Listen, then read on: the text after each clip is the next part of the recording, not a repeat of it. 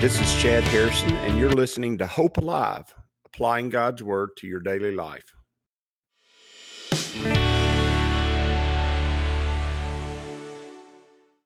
Hi, this is Chad Harrison, and I am the teaching pastor of Lake Community Church and have been serving as a pastor for 25 years. I'm also a practicing attorney. This podcast is designed to help you study God's Word and find God's will for your life. I pray in the name of Jesus right now that God would open up his word to you and allow you to see him and to know his will, that you might glorify him and that you might walk in faith and power each and every day, especially today, in Jesus' name. Good morning. Welcome to Lake Community Church's morning Bible study. We are in Genesis chapter 22. We're not going to finish Genesis chapter 22 this week. We're going to get a long way toward that goal, but we're not going to finish it. We're going to continue to move through it, but not reach the very end. We'll be in Genesis chapter 23 tomorrow.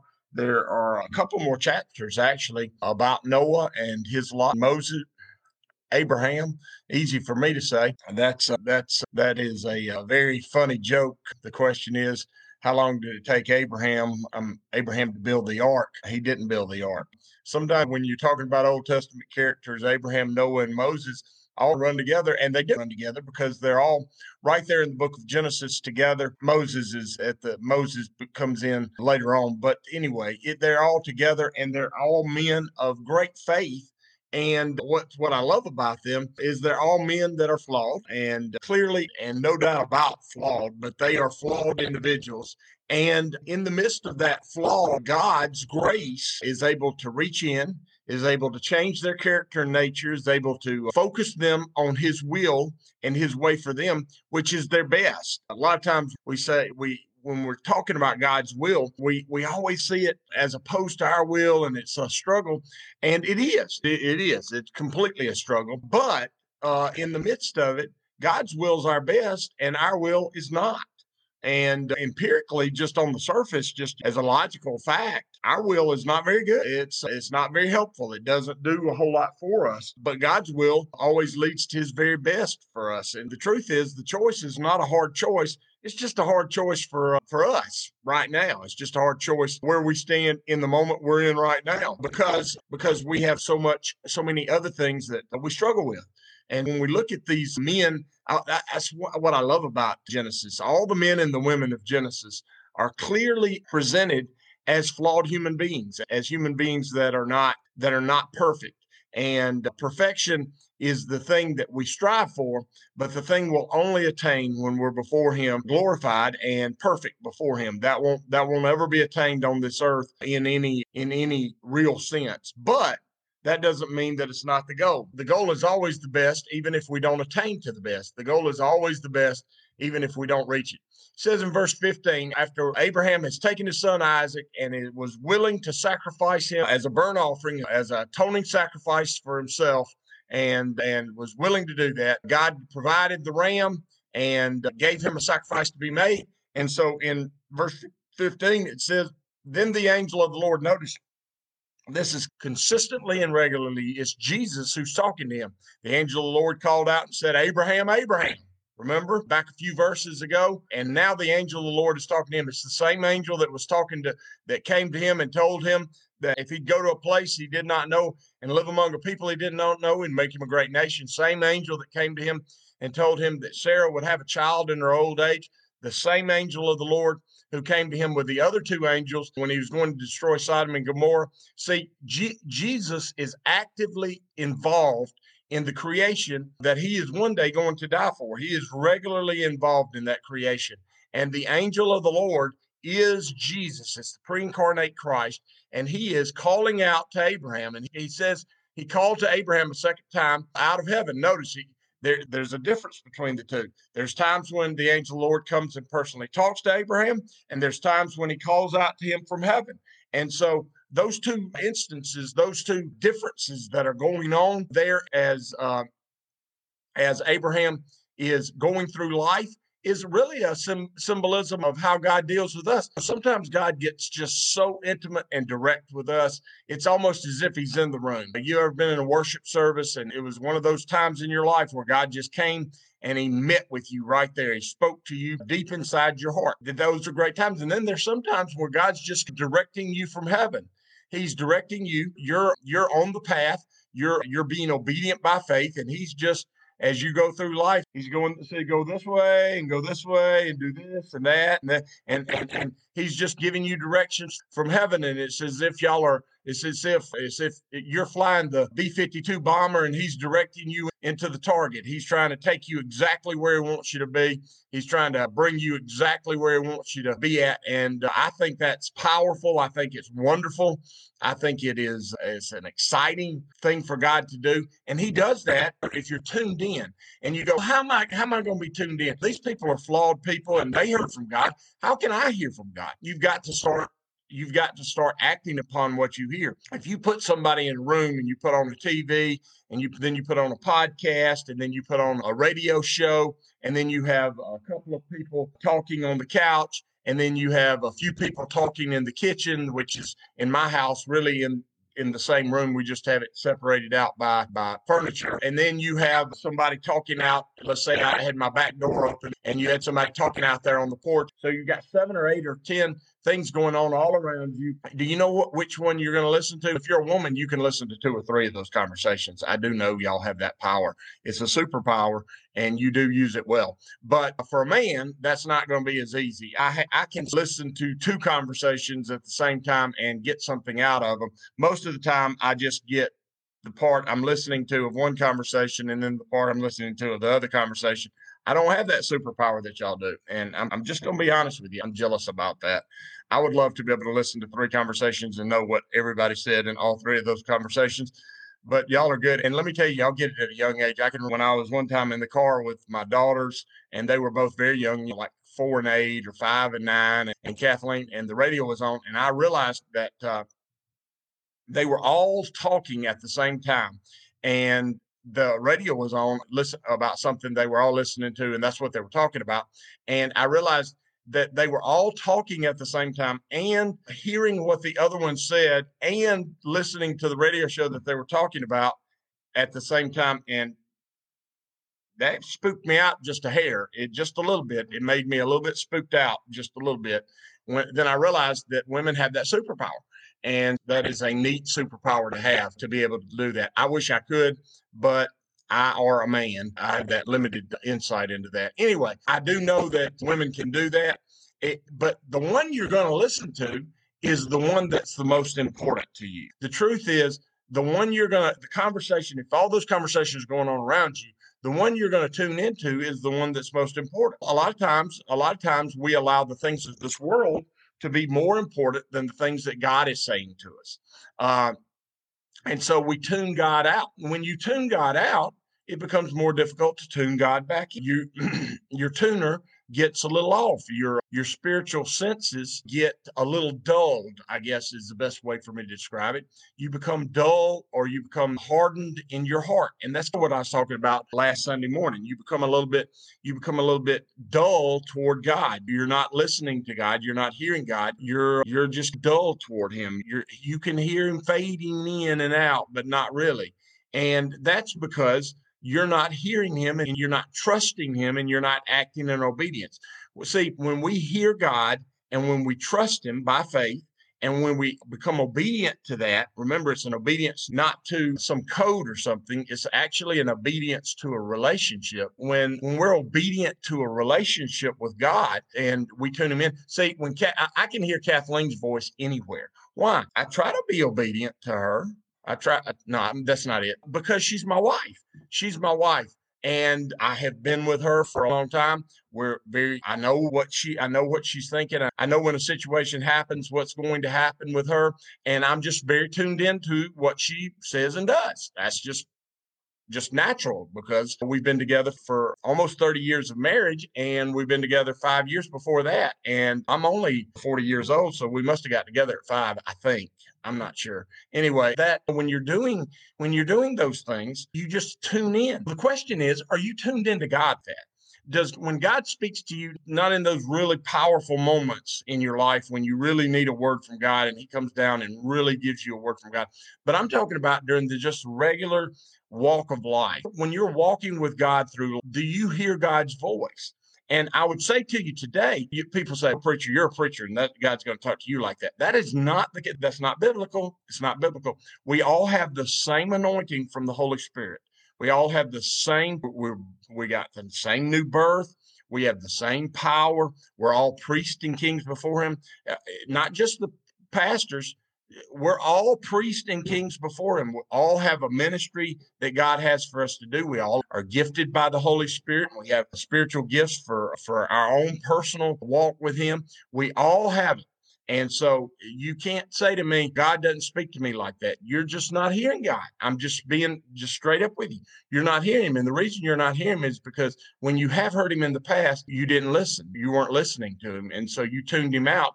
And that's the dangerous part of even being in a marriage relationship. If you find yourself at some point in time in your marriage where you're beginning to tune out your spouse, and when they've got things to say to you, you're tuning them out. And this is especially important for men. You are in a very dangerous place in your marriage. You are, because you're putting yourself in a position where you're not hearing what the other party has to say. And so your life is beginning to detach from them. And that is a very dangerous place to be. If you've got a business partner and you're not hearing your business partner, your business is about to go under. If I'm a pastor, I want to hear my people. If you'll notice whenever we're together, I want to move around and at least hear my flock's voice at some point in time during the day. And the reason I want to do that is because the only way I can know where we're at as a congregation as a whole in the aggregate is to hear from my congregation in the specific or the individual. And so you'll see Brother Terry doing the same thing that I'm doing. Pastor Terry, he's going to be out there doing the same thing.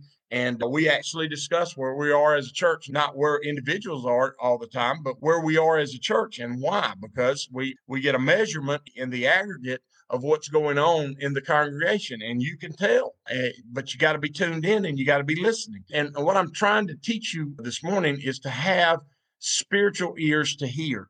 Because when you have spiritual ears to hear, you can hear God's instruction. When you hear God's instruction, you can become obedient to it by faith. And when you're obedient to it by faith, he guides you into his best. And that's really the only way to do this.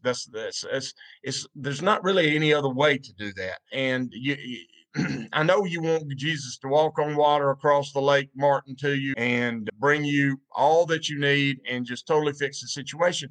But the problem is this: God didn't make you so that he would just do miracles and you not be involved in what he's doing.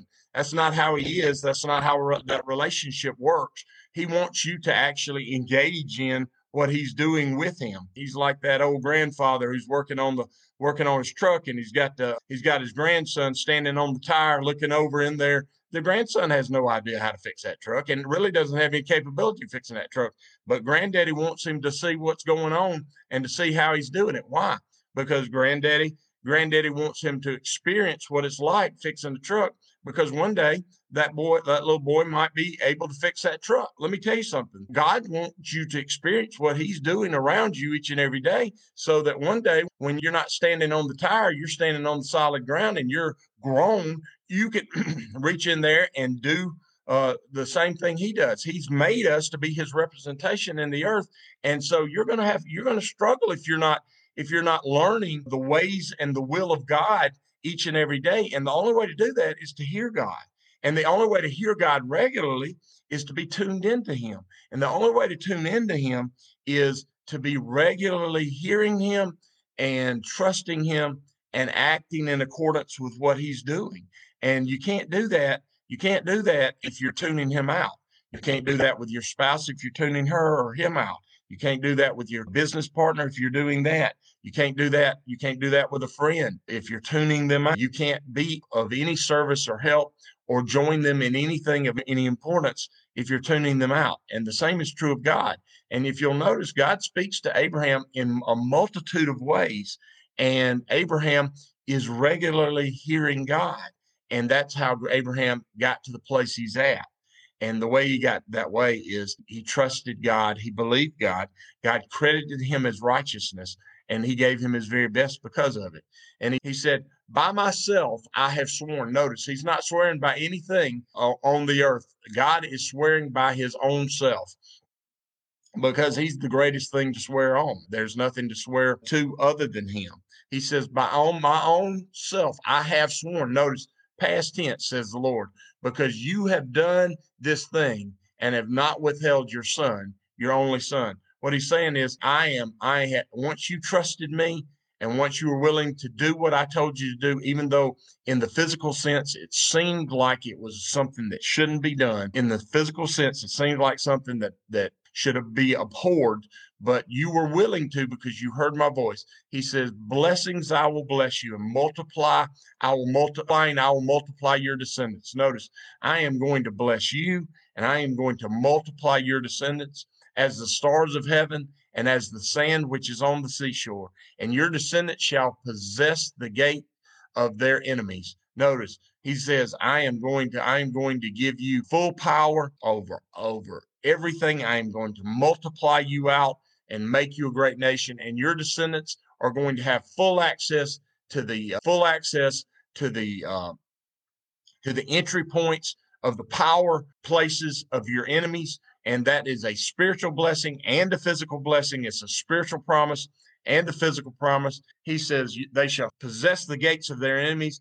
In your seeds, all the nations of the earth shall be blessed. Notice, that's that promise of Israel being a blessing to the world, being a light to the Gentiles. That's what he's saying. Now, the Gentiles don't exist yet because the Jews are just now beginning.